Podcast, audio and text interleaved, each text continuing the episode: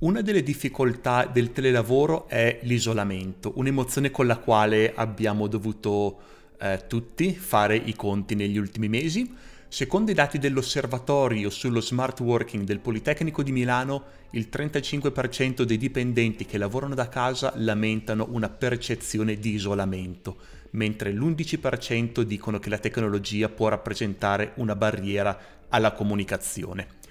Gestire e motivare i dipendenti a distanza richiede una serie di precauzioni che non esistono nel lavoro tradizionale. Non è sufficiente dare a un collaboratore un portatile da portarsi a casa e darsi una pacca sulla spalla per aver creato un sistema di smart working.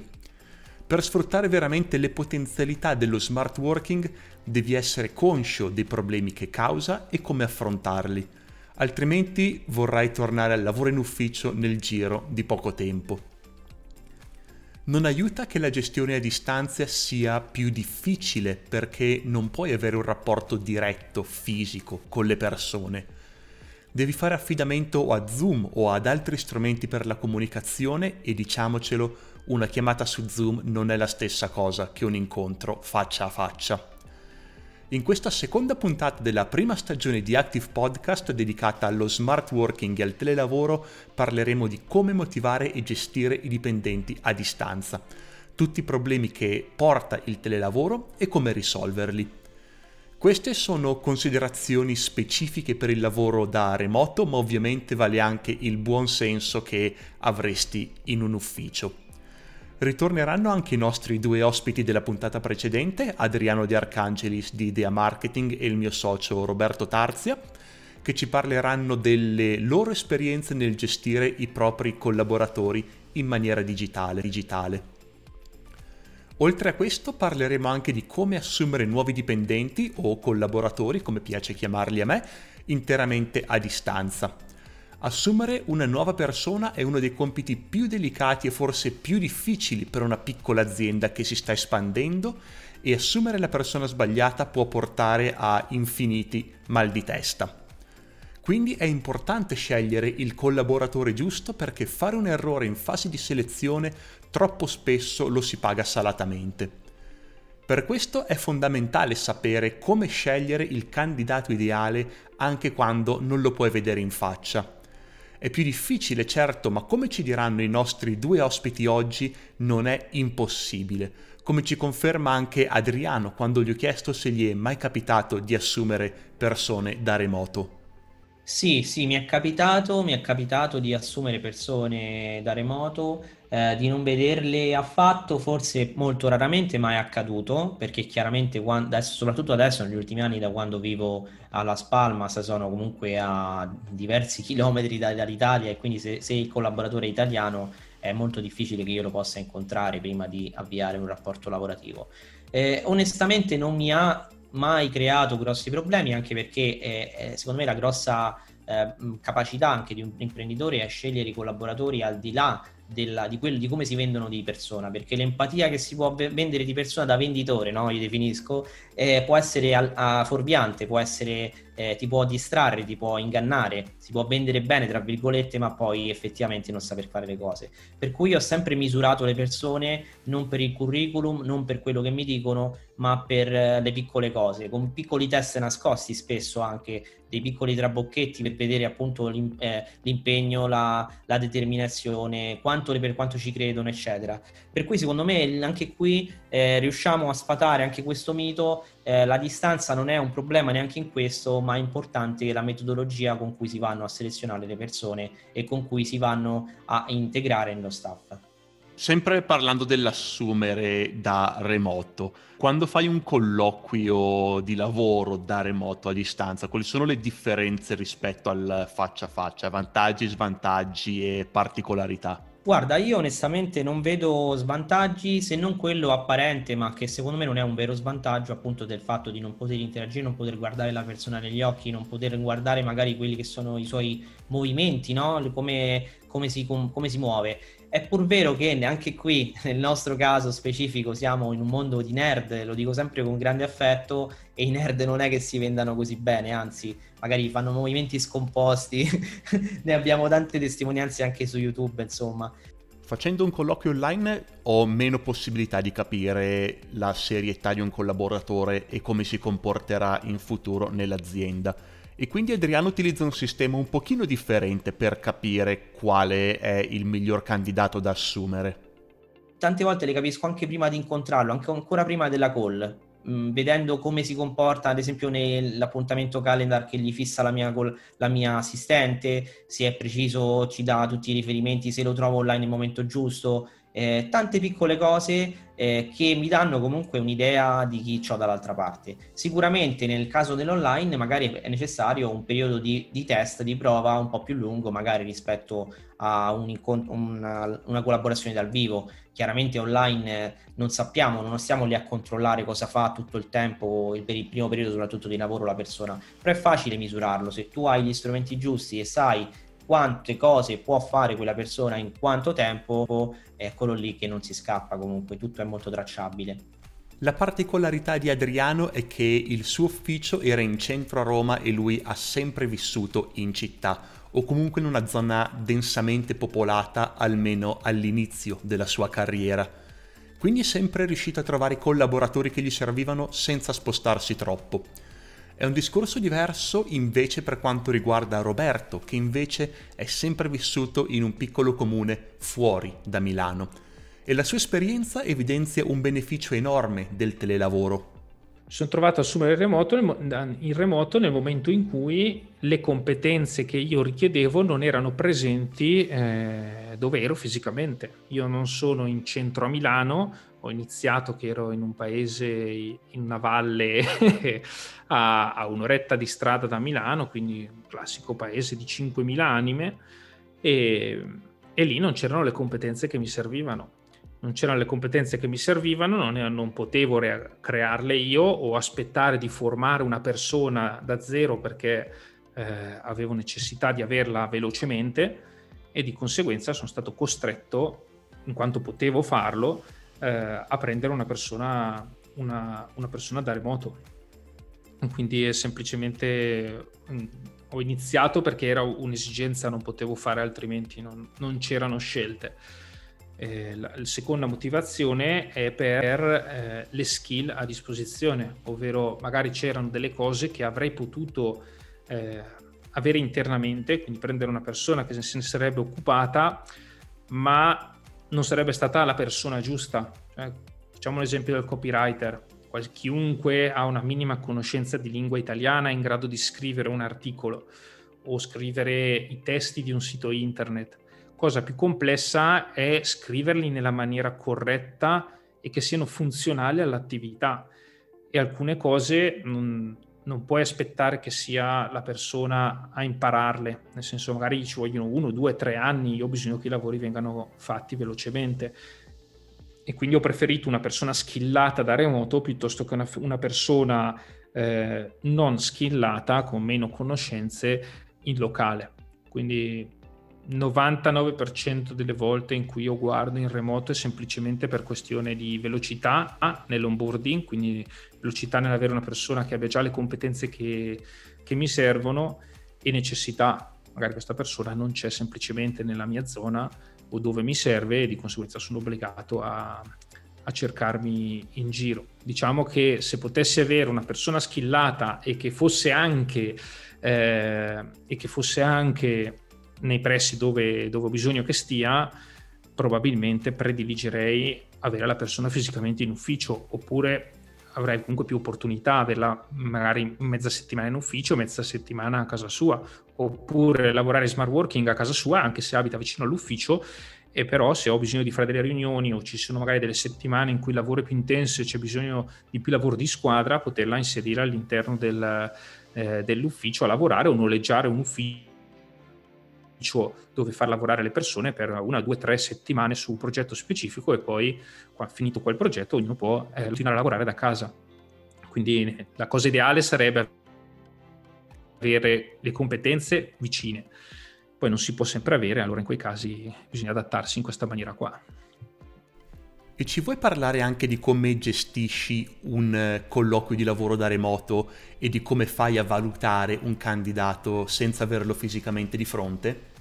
Allora, eh, come faccio un colloquio dipende dalla figura che sto cercando. Se, possi- uh, se la materia di cui sto facendo un, un, colloquio è una materia che conosco, sto cercando un copywriter, sto cercando un grafico, sto cercando un fotografo, cose del genere, dove io sono schillato a mia volta e di conseguenza ho il pugno, ho il, pol- il polso della situazione,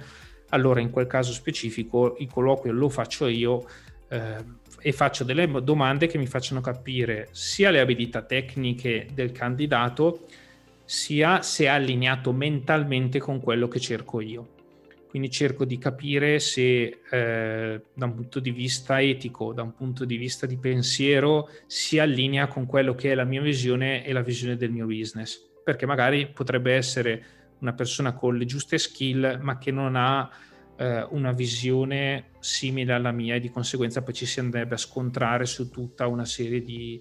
eh, di problematiche e via dicendo. Quindi questo è un metodo.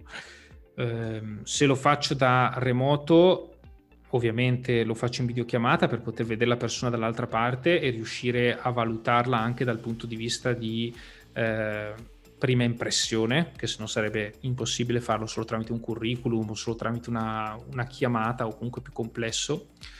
È ovvio che in quel caso lì riuscire a, fa- a fare un colloquio in sede ti dà tutta una serie di feedback aggiuntivi, quindi linguaggio del corpo, come una persona si pone, eh, come è una stretta di mano, cioè io non, non prenderei mai una persona che ha la classica mano morta durante la, la, stretta di mano iniziale quando inizi a fare un colloquio, perché non, non, mi dà già il sentore di persona, non dico affidabile, ma che abbia, il,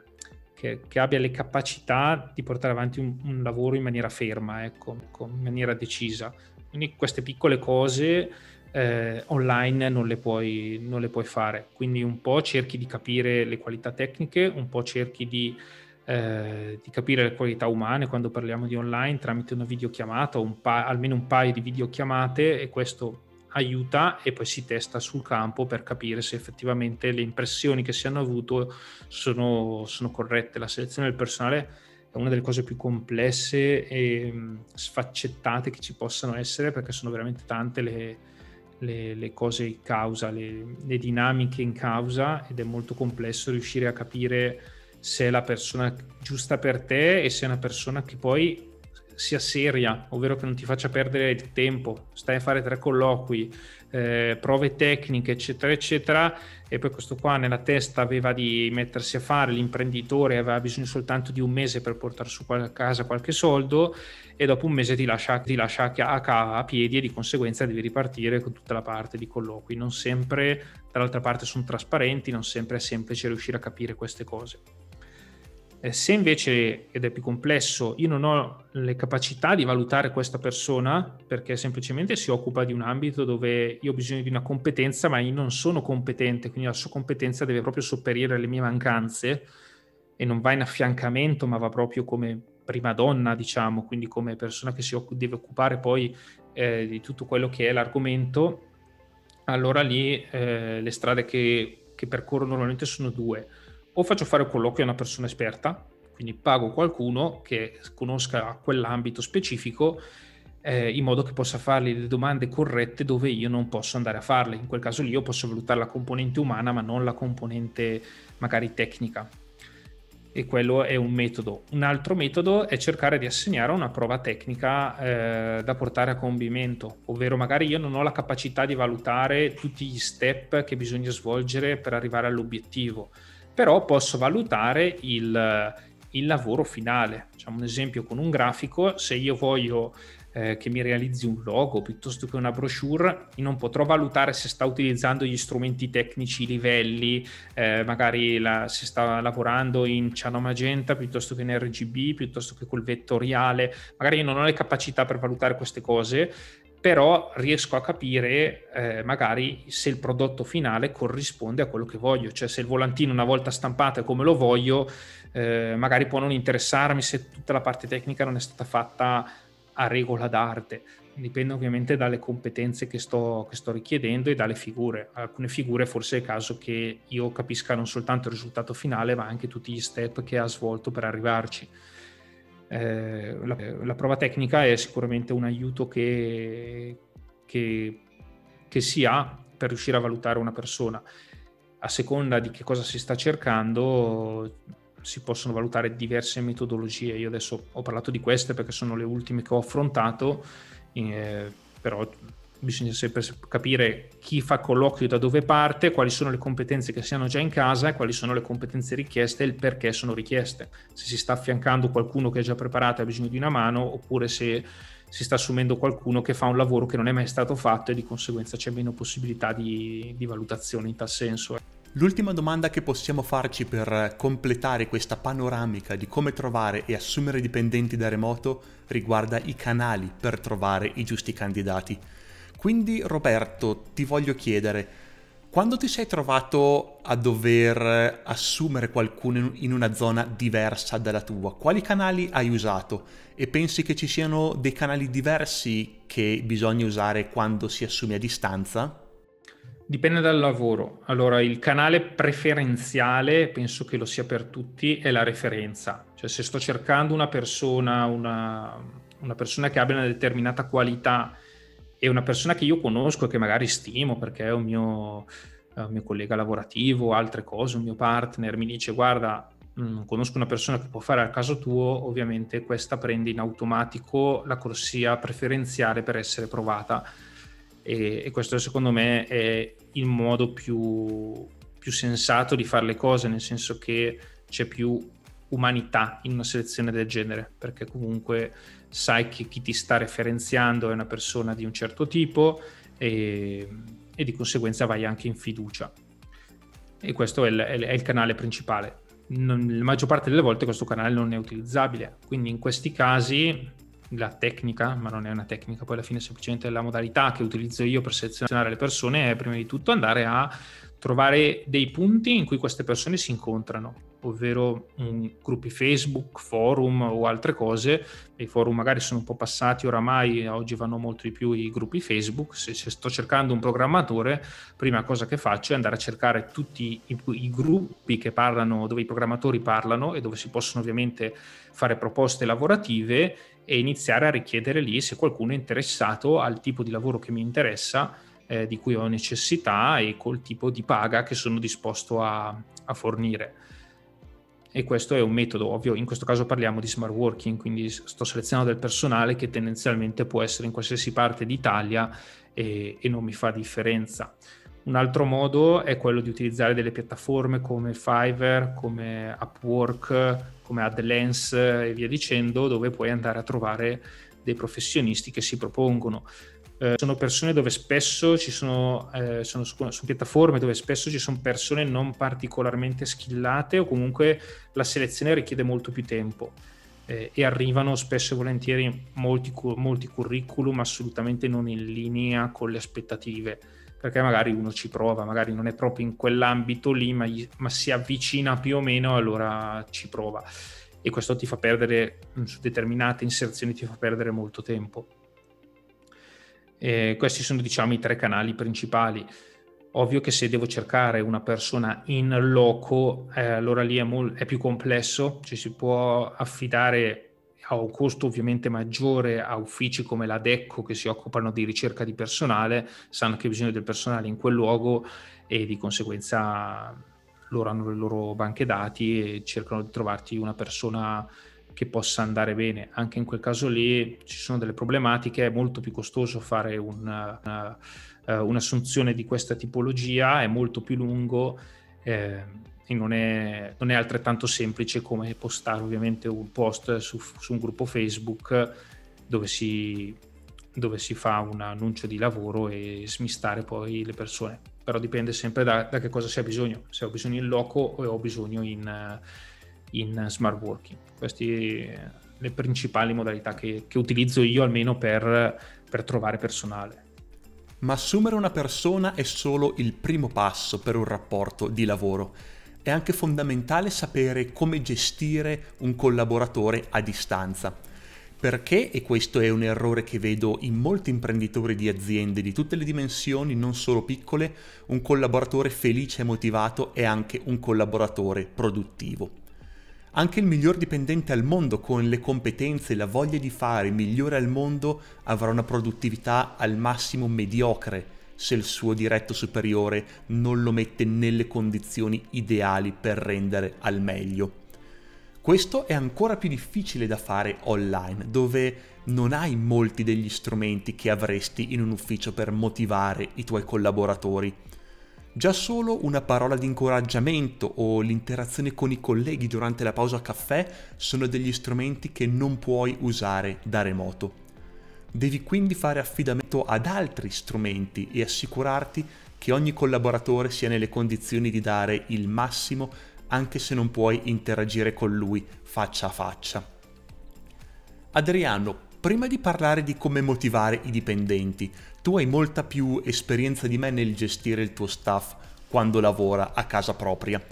E la prima domanda che ti voglio fare riguarda la modalità di lavoro.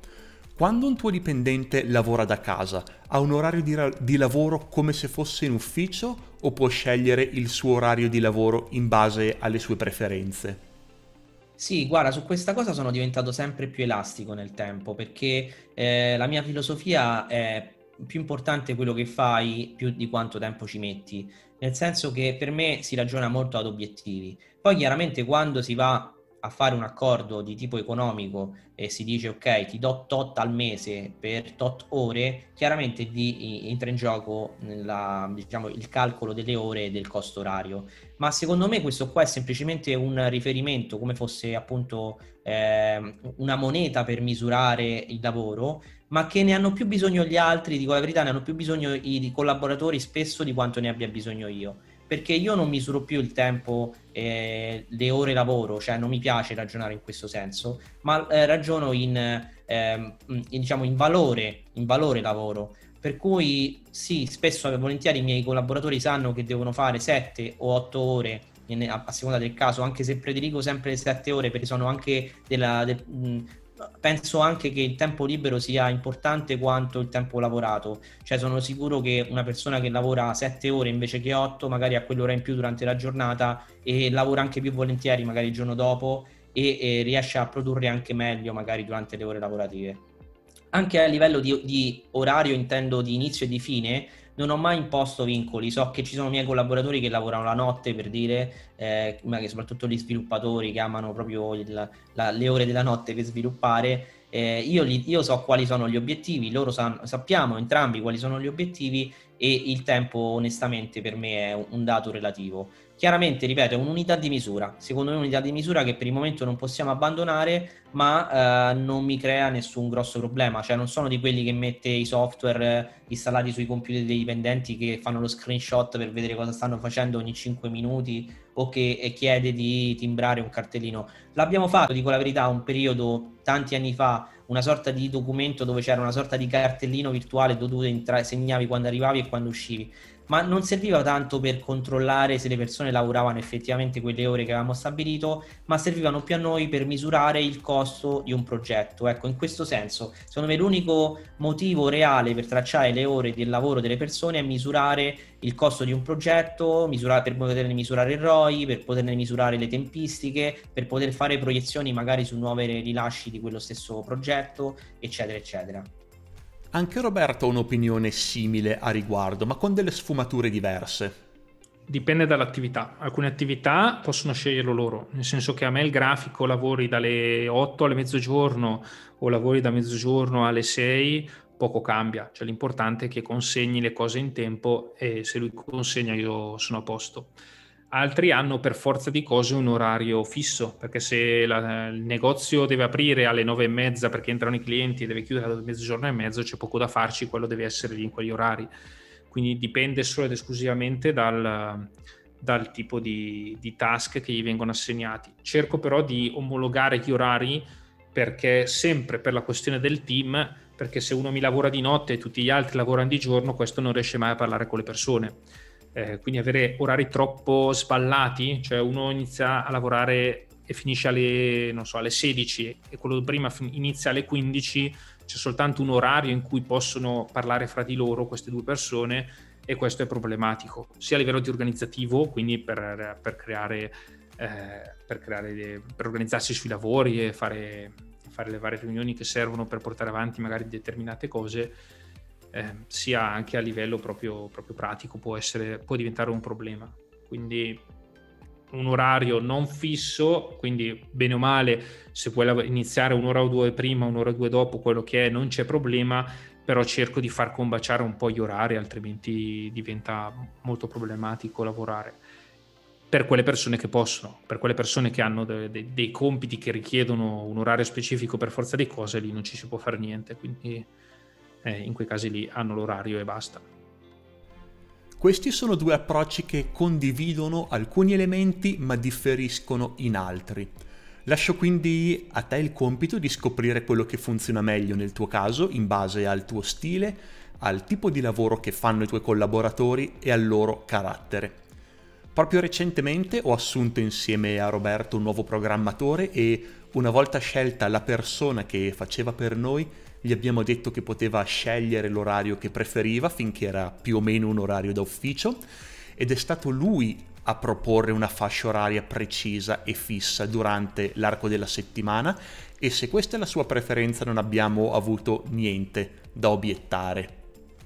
Un grosso problema che adducono gli imprenditori che iniziano a far lavorare da remoto i propri dipendenti è la pigrizia che ogni tanto si sviluppa in questi dipendenti che non sono controllati. Per te questo è un problema e com'è che l'hai risolto? No, per me non è un problema perché la pigrizia dei dipendenti chiaramente si cerca di evitare a monte, no? Quindi coinvolgendo persone entusiaste, cercando di fare in modo che sia che continuino ad esserlo del progetto stanno, con cui stanno lavorando. Cioè io sono un po' fortunato forse da questo punto di vista perché sono cresciuto in una realtà particolare. Mia madre lavorava uh, alla ASL, sono cresciuto con mia madre, quindi ho lavora- ho avuto per tanti anni un esempio lavorativo soltanto da uno dei genitori e mia madre ovviamente lavorava alla ASL eh, una dipendente pubblica, era proprio il classico dipendente, eh, poverella, non per, per, non per prendere in giro, ma un po' la Fantozzi proprio, classica cosa che arrivava all'orario, tutti scappavano, eh, timbravano il cartellino e magari se andavano a fare quella colazione in orario di lavoro per allungarsi un po'. Insomma, ho avuto questi esempi che mi hanno fatto capire cosa non volevo nella mia vita, cosa non volevo per i miei dipendenti, cosa non è per me un'azienda. Pertanto la pigrizia, se legata a degli obiettivi aziendali, non ha scampo, cioè secondo me se un, un, dipendente è pigro e quindi non porta a termine un lavoro, è chiaro che non durerà. Uh, un, il mondo del lavoro di oggi non è un mondo del lavoro per pigri. Quindi secondo te per un'azienda che lavora molto da remoto è molto più importante assumere le persone giuste, visto che non si possono controllare fisicamente? Sì, sì, sì, la mia esperienza mi dice che eh, eh, ormai una buona esperienza, perché comunque veramente ne ho avuti tantissimi di collaboratori, mi dice che bisogna scegliere bene all'inizio eh, perché da lì poi la scelta ricade poi sul resto. E ti dico la verità, se devo scegliere tra una persona con buone skill eh, con ottime skill magari, ma con dei difetti appunto di vista, dal punto di vista caratteriale, quindi non so, scorbutica, eh, poco proattiva, pigra o con altri mille difetti, preferisco quella che ha delle skill magari un po' più, più basse, ma che, in cui vedo quella scintilla, quella voglia di crescere. Per cui sono certo che tra uno volenteroso con poche skill e uno eh, magari pigro ma con tante skill, prima o poi ci sarà il sorpasso. E è quello poi che, fa- che faccio nella, nella, mia vita personale, anche qua, in altri campi, non so, ad esempio nel CrossFit ho iniziato che ero il più pippa e pian piano lavorandoci, lavorandoci con voglia di fare sono migliorato e la stessa cosa voglio vedere nei miei dipendenti, cioè nei miei collaboratori, voglio vedere la voglia, la, la, la coscienza che ci sono dei limiti, noi tutti abbiamo limiti, io stesso ne ho tantissimi, ma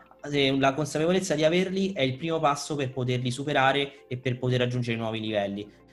Mentre per te, Roberto, qual è stata la soluzione alla pigrizia se hai mai avuto questo tipo di problema? Allora, la pigrizia in sé, nel senso che ho paura che uno che sto pagando per lavorare da casa in verità stia davanti alla televisione e lavori la metà delle ore, eh, non la temo, nel senso che la trovo poco probabile, no? almeno non mi è mai capitato o se mi è capitato non me ne sono mai accorto. Eh, invece la, la, problematica di poca eh, operatività, cioè ovvero la, la, persona non mette l'effort sul, sul mio lavoro ma sulla, su altri lavori che magari prende in contemporanea, eh, quello è un problema molto grosso e dipende anche dal trascorso della persona eh, ed, è, ed, è, molto difficile da valutare. Valutare la pigrizia, cioè se uno ha voglia o non ha voglia di lavorare, lo possiamo valutare anche da come consegna eh, i lavori che gli vengono assegnati e come esegue le task. Se le task vengono completate in tempo è un primo segnale. Eh, se le task sono fatte in maniera ufficiale, continuano a mancare dei pezzi o dei pezzi sono fatti male, beh, anche quello è un campanello d'alla- d'allarme perché vuol dire che la persona non sta dedicando molto tempo alle tasche che io gli sto dando. Soprattutto se capisco che non la sto sovraccaricando di lavoro, ma magari ha un numero di task molto esiguo da fare rispetto alla, alle ore che, che, sta lavorando e se le consegna pure fatte male, eh, questo è un problema. Diciamo che va molto a, al, al, rapporto che si sta costruendo con quest'altra persona e purtroppo non lo si può capire in una settimana e spesso e volentieri non lo si può capire neanche in due o tre mesi. Se la, la persona sta sposando il progetto, il lavoro, quello che gli stai proponendo, ovviamente non tutti i lavori potrebbero essere interessanti e non tutti i lavori eh, sono uguali, però diciamo in linea generale se la persona sposa il tuo punto di vista, il tuo punto di vista, il tuo lavoro, la tua attività in pieno, dovresti riuscire a capirlo in base a come, a come lavora, come consegna e al grado di attenzione che pone eh, nelle cose che consegna. Un esempio, un esempio, pratico, se pago un copywriter e mi accorgo che eh, i paragrafi non sono fatti come da richiesta, non inserisce i grassetti, non, le immagini che prende sono la prima immagine che gli appare su iStock Photo o su Google Immagini,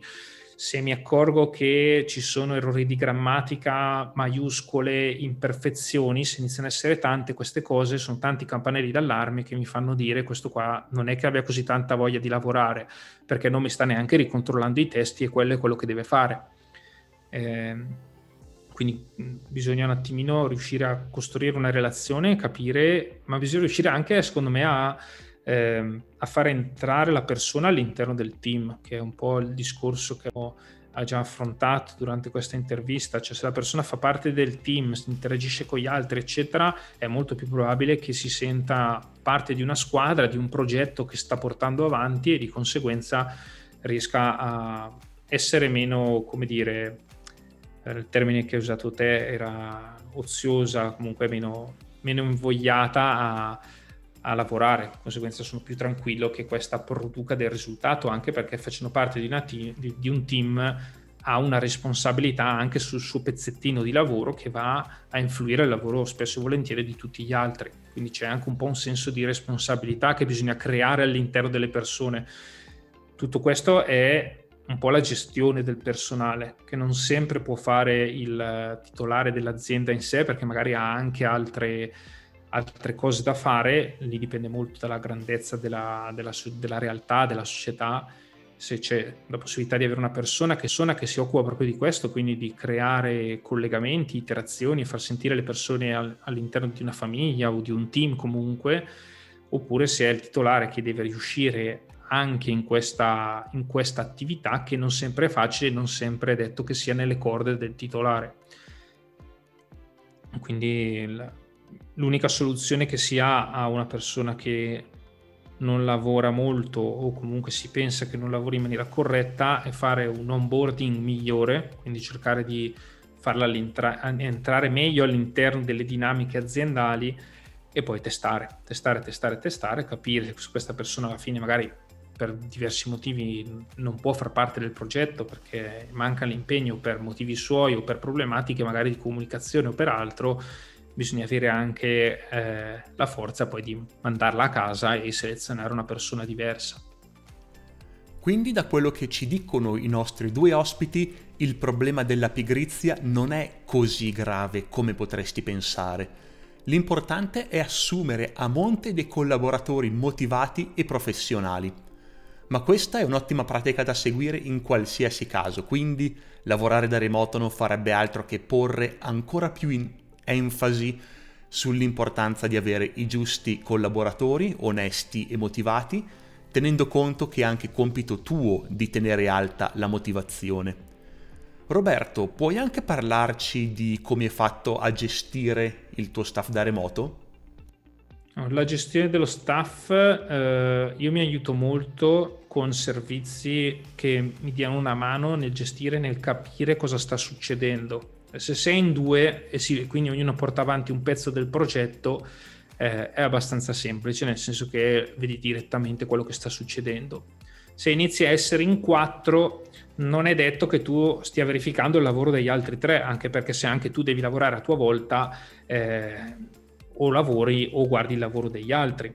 E quindi quando iniziano a salire 4, 6, 10 persone, un metodo può essere quello di utilizzare un, un gestionale interno dove si, si, perde un po' di tempo per organizzarlo, perché bisogna dirlo, avere un gestionale organizzato eh, utilizzato, che sia Trello, che sia Asana, che sia Ora, che è un gestionale che utilizzo io, che sia Monday.com, qualsiasi cosa, eh, richiede del tempo per essere organizzato, per essere aggiornato. E quindi quello è inevitabile. L'aggiunta di un layer di complessità come un gestionale richiede una, richiede una fatica in più da parte di tutti quanti ed essere secondo me il titolare, il primo a farsi owner di questa cosa,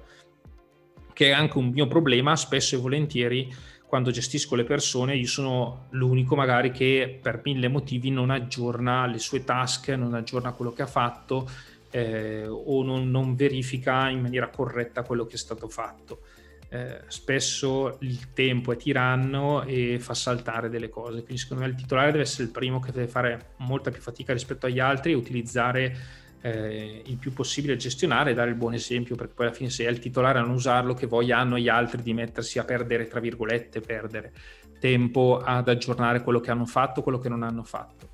Eh, però se si riesce a far entrare all'interno del, del proprio team di lavoro, che sia anche solo di due persone, spesso e volentieri, eh, un, un, layer sì di complessità ma anche di, eh, di, organizzazione come può essere un gestore delle task, un gestionale questo ti dà il polso della situazione per capire ok vediamo cosa è aperto, cosa è chiuso, quando è stato chiuso, quante cose sono state chiuse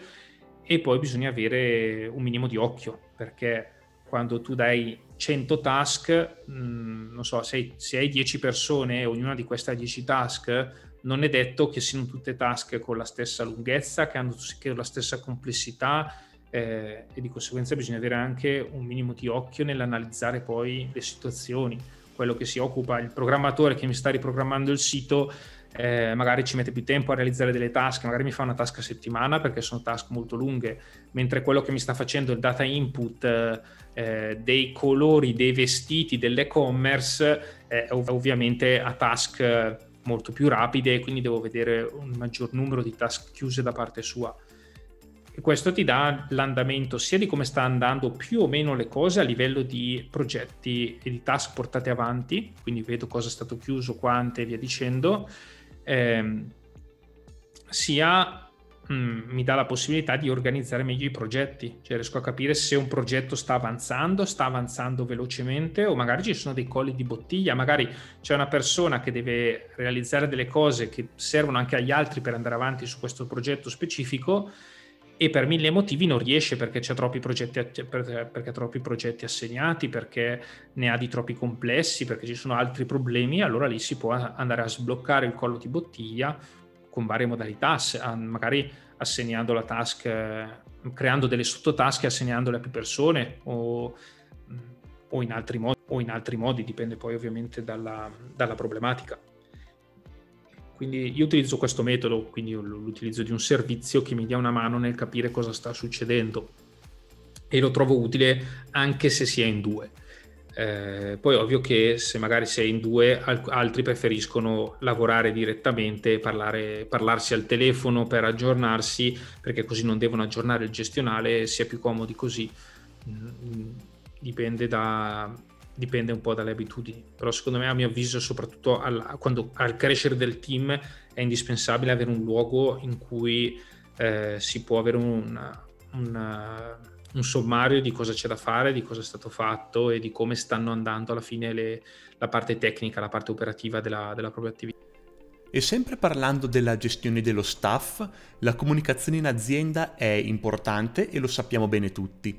ma lavorare da remoto crea un forte ostacolo alla comunicazione. Quindi hai delle iniziative in azienda per stimolare la comunicazione quando le persone lavorano in smart working? Allora, adottiamo sempre, eh, dipende poi su quale, perché in alcune siamo in remoto, in altre siamo in locale. Diciamo che su quelle locali, oltre ad avere la nostra riunione settimanale, ci ritagliamo dei momenti eh, in cui andare a, a, pranzare insieme, a cenare insieme, Vabbè, non in questo periodo che non è il periodo migliore per andare a far cena insieme, però diciamo che normalmente se non ci sono pandemie in atto... Eh, cerchiamo di ritagliarci dei tempi in cui, in cui, parlare e discutere sia della parte lavorativa sia semplicemente, eh, semplicemente del cazzeggio. Quindi quello, questo è quello che attualmente faccio. Sulla parte remota cerco di trovare dei periodi in cui riunire comunque il team quindi fare la classica pizzata ogni tot mesi, di solito almeno un paio di volte l'anno, cerco di riunire più o meno tutti eh, con i limiti del caso e, e, si fa magari uno o due giornate di team building in cui si sta tutti insieme e quello è sicuramente utile. Utilizzo come con Active Power è sempre il metodo della riunione settimanale, sempre lunedì, così almeno io ho tutto in un giorno solo e sono più comodo e anche quella circa, dura circa un'oretta, a volte non c'è bisogno di grandi aggiornamenti, quindi si utilizza più per parlare e a volte invece si fanno, eh, si fanno più cose di lavoro, dipende da cosa c'è in, in programma e queste attualmente sono le uniche che faccio. Sono convinto si potrebbe fare molto di più, come organizzare anche eh, competizioni interne, più altre cose, però dipende dalla, larga, dalla grandezza del team e sinceramente molto anche dal tempo che si possono dedicare a queste cose. Io cerco di dedicare il più possibile, però oggettivamente ho dei limiti fisici e non ho una persona che si occupa di questo e questo spesso è limitativo su quello che si può organizzare.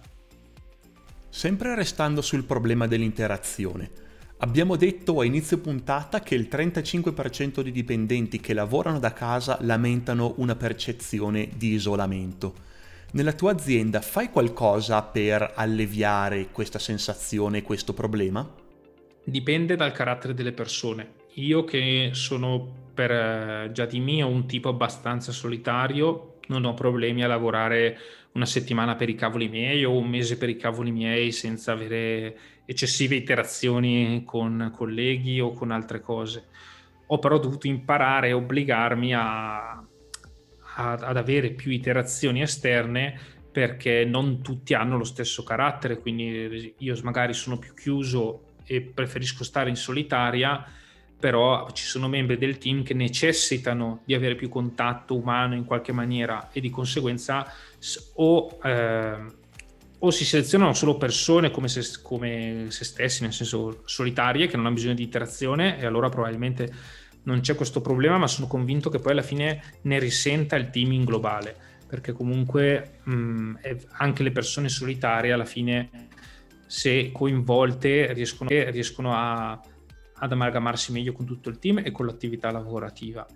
Eh, e quindi è, proprio una questione di obbligarsi in qualche modo a organizzare e a fare cose con le persone eh, poi può essere più o meno problematico a seconda dei caratteri, quindi è, è, tutta questione di carattere. Però a prescindere anche per tipi solitari, eh, secondo me è importante costringersi, sforzarsi a fare team building, a interagire con altre persone, sia a livello lavorativo, quindi migliora sicuramente tutta la parte ehm, del team, la parte del lavoro insieme, via dicendo, però anche a ma come punti di vista, cioè interagire con altre persone che la pensano magari in maniera diversa da te, magari con cui non sei d'accordo, eh, però se hanno opinioni diverse ti aprono magari delle, eh, delle, idee che tu da solo non avresti avuto. Quindi anche per questo secondo me è molto importante riuscire a far interagire eh, persone in maniera che soffrano meno, tra virgolette, la solitudine e che si diano una mano. Anche vedere delle problematiche, io magari tanti problemi non li vedo perché mh, io non li ho semplicemente, e magari una persona che ha una diversa sensibilità o, diver- o diverse esigenze ha, ha, dei problemi che parlando insieme, comunque comunicando, saltano fuori e, e, a cui poi si può porre rimedio e quindi andare, a migliorare la qualità del lavoro eh, di tutte le persone che lavorano con te e dopo ne giova all'attività lavorativa. È tutto, è tutto collegato. E con questo abbiamo concluso questa seconda puntata di Active Podcast. Ricorda che questa è la seconda di quattro puntate sullo smart working e puoi ascoltare l'intera stagione su Anchor, Spotify, Apple Podcast o tutte le maggiori piattaforme di podcasting. E se ti è piaciuta questa puntata non dimenticarti di iscriverti ad Active Podcast per non perdere le prossime puntate e stagioni. Nella prossima puntata parleremo di come passare da un ufficio tradizionale al telelavoro, quindi una puntata chiave se vuoi sapere le pratiche migliori per evitare di perdere produttività o incappare in errori comuni. Per il momento grazie a tutti e buona giornata.